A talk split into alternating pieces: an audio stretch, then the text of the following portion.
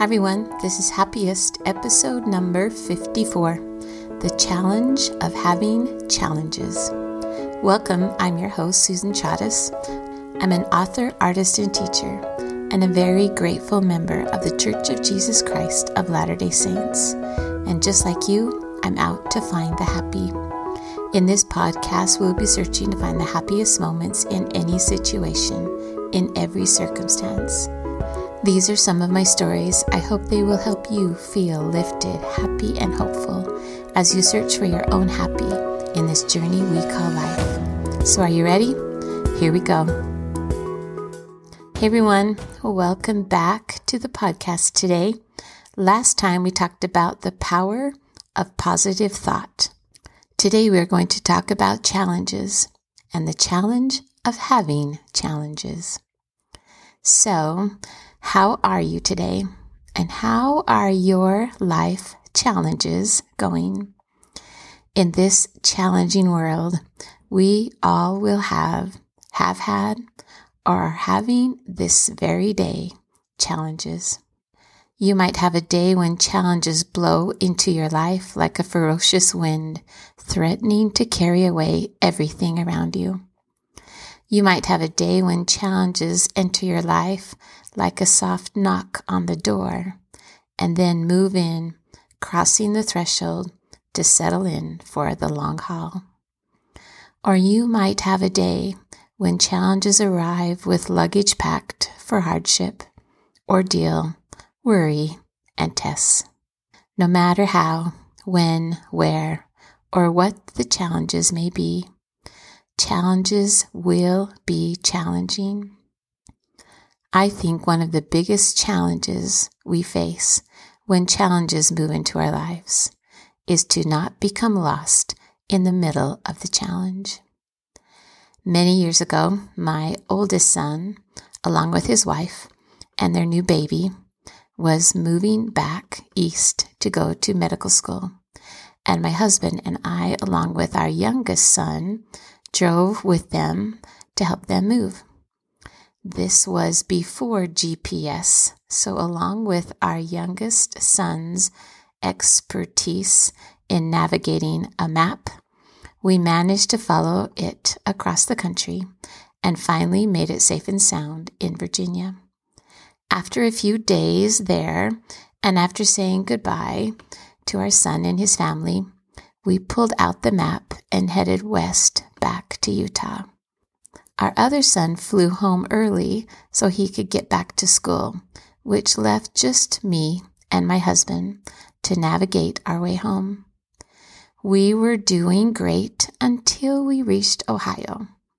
There was a detour that pulled us off of the freeway and pushed us through, and I can remember the most beautiful little Ohio town I had ever seen we um, were off of the freeway for a few miles and then soon were able to get back on the freeway and continue on our way. Before I took over the driving so that my husband could take a quick nap, he just told me to simply stay on the freeway and just keep driving, and then he would be awake before we needed to use the map again. So I settled in the driver's seat turned on some music, set the car on cruise control, and drove for about two and a half hours. It was getting late in the afternoon, and I can remember I started to notice the shadows of the trees along the side of the road. And I remember just driving along, starting to wonder if we were indeed headed west, which I thought we were, and if indeed the sun sets in the west, which it does, then which side of the trees would the shadows be on? And at that moment, I knew that we had actually been driving in the complete opposite direction ever since we had left Ohio. In this life, we all can expect challenges to pop up along the way, even when driving the wrong way. In this life, we can expect to try and fail sometimes, even when you follow the freeway driving in the wrong direction. In this life, we can expect those moments when hardships sail in, troubles drop by, and ordeals are dealt into our days. The challenge is to not let the challenge become an additional ordeal. So, after on the freeway, I had figured out that I had been driving in the opposite direction for two and a half hours. I woke up my husband, and instead of adding to my already feelings of failure and distress, I remember he just simply opened his eyes, sat up, and asked the question So, where are we? Then he got out the map and we took the next exit, made sure we were headed in the right direction this time, and then continued on our way. I think the problem with some challenges is what we do inside the challenge. We might become discouraged or give up. We might become angry, irritated, and heated, and ready to lash out. And instead of looking for a way to push through the challenge or the problem, we might be tempted to throw down the gauntlet, give up, leaving us lost back in Ohio where we began. In those moments, you can choose to recharge instead of react. You can decide to restore instead of reduce. And you can resolve to replan instead of regress. The challenge when facing challenges is that in the middle of the detour, you might become more lost. Lost can mean not knowing where you are or not knowing how to get someplace. Lost can mean feeling confused or helpless. Lost can also mean becoming separated from someone. And lost can mean becoming separated from God. Even though we are loved by Jesus Christ, we will all experience trials. Even when we are faithfully following Jesus Christ, we will still experience trials.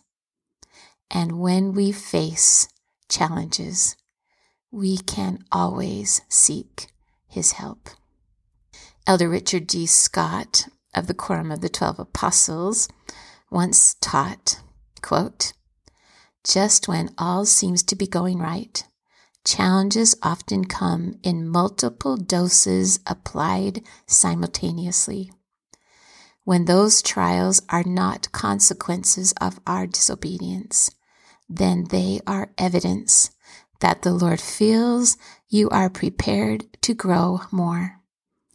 He therefore gives you experiences that stimulate growth, understanding, and compassion, which polish you for your everlasting benefit to get you from where you are to where He wants you to be requires a lot of stretching, and that generally entails discomfort and pain.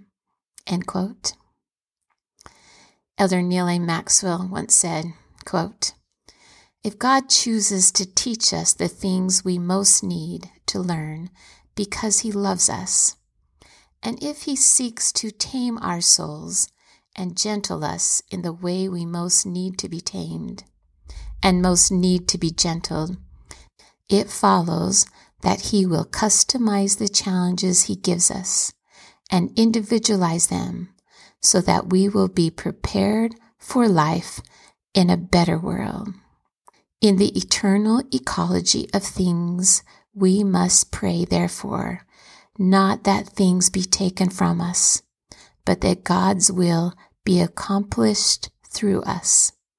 What, therefore, may seem now to be more unconnected pieces of tile will someday when we look back, take form and pattern, and we will realize that God was making a mosaic.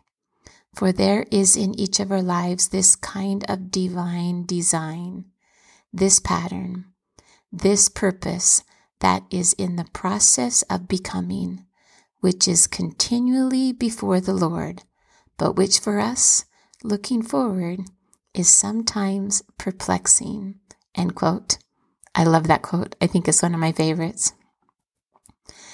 When challenges come, we can choose to dwell on the challenge, ruminating over and over about the problem, chewing over and over about the setback, and tormenting ourselves with the idea that the obstacle in front of us somehow means we are incompetent or we are unworthy.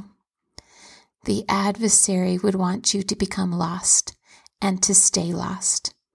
He would have you question if you were a better person, you could avoid trials, or that somehow, because of your challenges, you are outside of God's chosen few.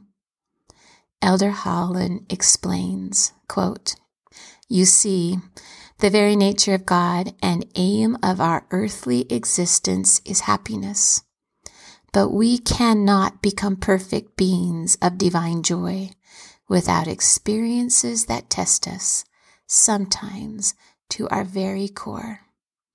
Paul says, even the Savior himself was made eternally perfect or complete through sufferings.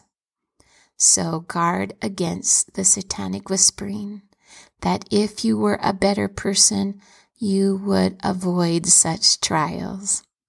And then he continues, quote, You must also resist the related lie that your sufferings somehow suggest that you stand outside the circle of God's chosen ones who seem to glide from one blessed state to another suffering in righteousness helps qualify you for rather than distinguishes you from God's elect. One of my favorite definitions of an optimist is someone who understands there are challenges but believes they have the resources to overcome them. Sister Rebecca Craven of the Young Women General Presidency once taught. She said, quote, Each day, individuals strive to push forward. Sometimes they might feel like they are making progress and have a clear view of the landing. There may be times, however, when difficulties, doubts, questions, fears, or other challenges cause us to stall, back up, or even back out, leaving us to flounder in a sea of confusion and unfamiliar paths. My dear young friends, you are enough. You know enough.